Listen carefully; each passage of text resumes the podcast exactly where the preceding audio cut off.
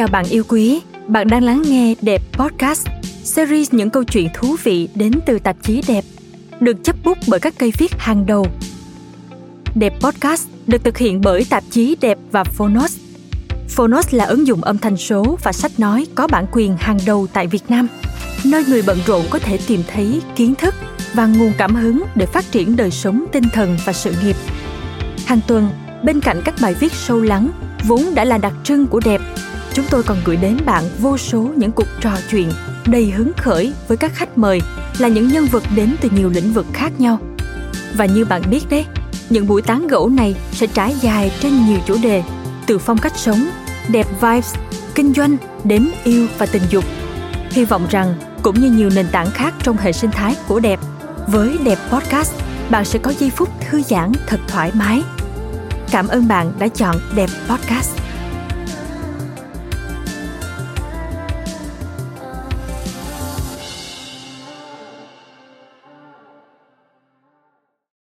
Yellow fever hay cơn sốt da vàng gợi cho bạn suy nghĩ gì? Là một dịch bệnh nguy hiểm. Về nghĩa đen, quả thực là như vậy. Thế nhưng cây viết Candy Thị của Đẹp and the City lại tiết lộ rằng Yellow fever trên thực tế là cụm từ để chỉ sự yêu mến đặc biệt của những quý ông phương Tây dành cho phụ nữ châu Á. Có thể hình dung như thế này, nếu phụ nữ châu Á có vóc dáng gầy nhỏ, mạnh dẻ, làn da ngâm đen, đôi mắt xích, gò má cao, khuôn miệng rộng hay bờ môi đầy đặn vốn không được xem là đại diện cho cái đẹp ở các xứ nhiệt đới thì tại phương Tây vẻ đẹp lạ này lại lôi cuốn cánh mày râu. Nghe có vẻ khó tin đúng không nào? Vậy thì mời bạn lắng nghe bài đọc Yellow Fever, cơn sốt vàng của Candy Thị trong chuyên mục Đẹp and the City của Đẹp Podcast để hiểu thêm về cơn sốt đặc biệt này nhé.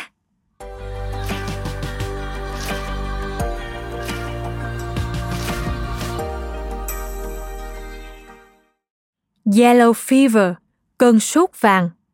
Tác giả Candy Thị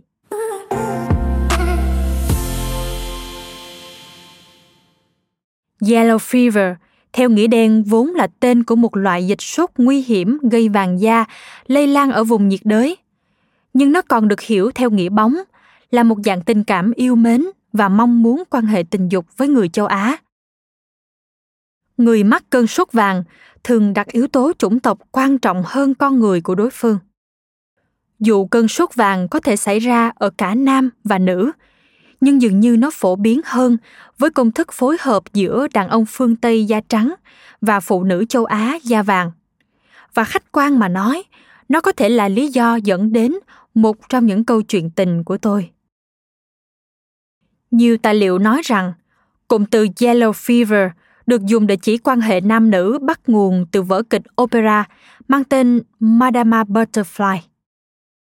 Trong đó nhân vật chính là một người phụ nữ Nhật Bản thủ tiết chờ chồng, một sĩ quan người Mỹ. Một ngày anh ta trở về cùng người phụ nữ khác. Nàng đâm hận mà tự kết liễu đời mình. Cho đến phút cuối đời, nàng vẫn mơ đến cảnh chồng gọi tên mình. Từ vở kịch này, người ta bắt đầu cho rằng những quan niệm về phụ nữ châu Á thường được xoay quanh hai chữ phục tùng và nhẫn nhịn một số người đàn ông da trắng chán ghét phong trào nữ quyền mạnh mẽ hay sự độc lập tự tin của phụ nữ phương Tây sẽ thấy bản lĩnh đàn ông của mình được an ủi khi cặp với một cô bồ châu Á biết vâng lời. Họ tin rằng phụ nữ châu Á vốn được giáo dục trong nền văn hóa trọng nam khinh nữ của phương Đông sẽ xem chuyện phụ thuộc vào đàn ông hay phục vụ đàn ông là điều hiển nhiên hình ảnh một người vợ gốc Á hiền lành, điềm tĩnh, nấu ăn giỏi, sẵn sàng hy sinh hết lòng vì chồng con, đã và đang trở thành một bức tranh gia đình lý tưởng cho cánh đàn ông phương Tây và cơn sốt vàng ngày càng phổ biến của họ. Thật vậy, ngày nay không khó để bắt gặp trên phố những cặp đôi chồng Tây vợ Á và những đứa con lai xinh đẹp.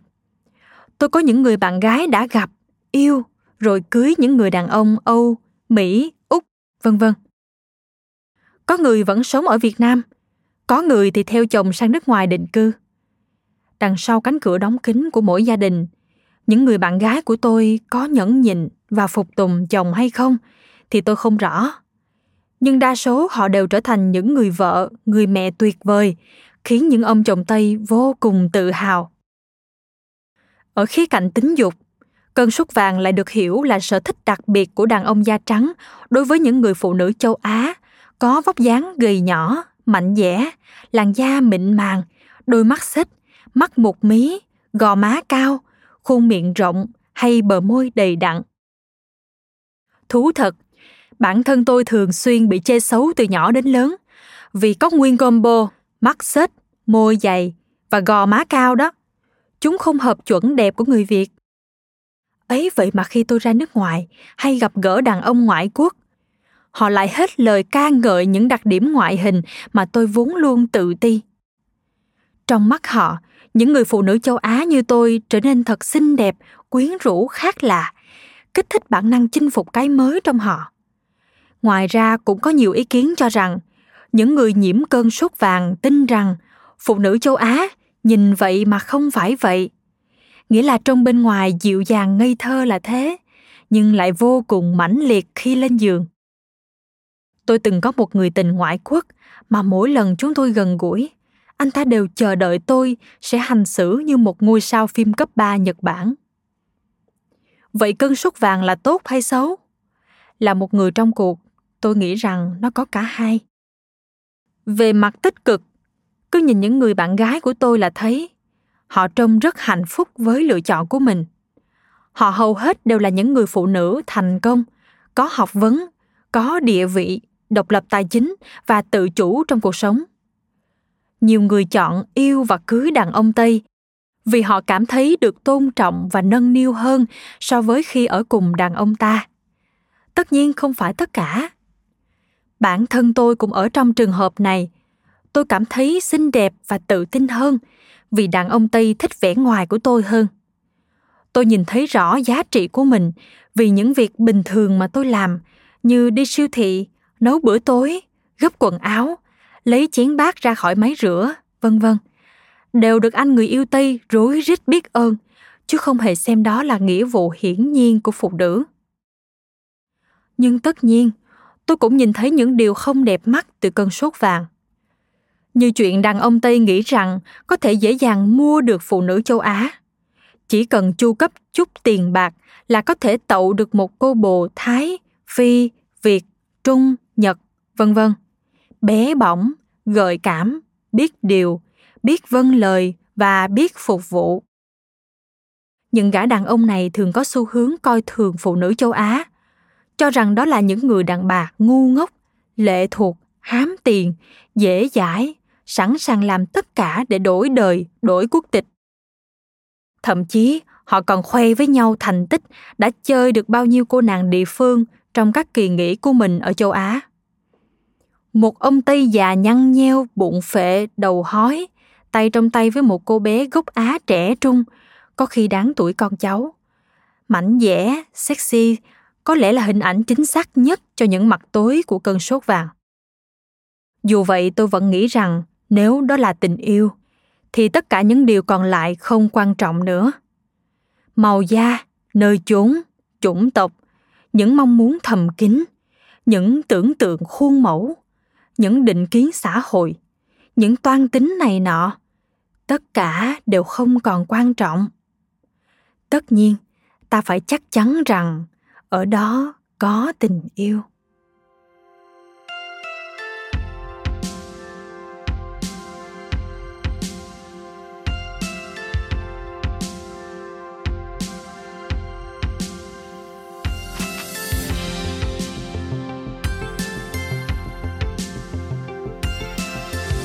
Cảm ơn bạn đã lắng nghe Đẹp Podcast.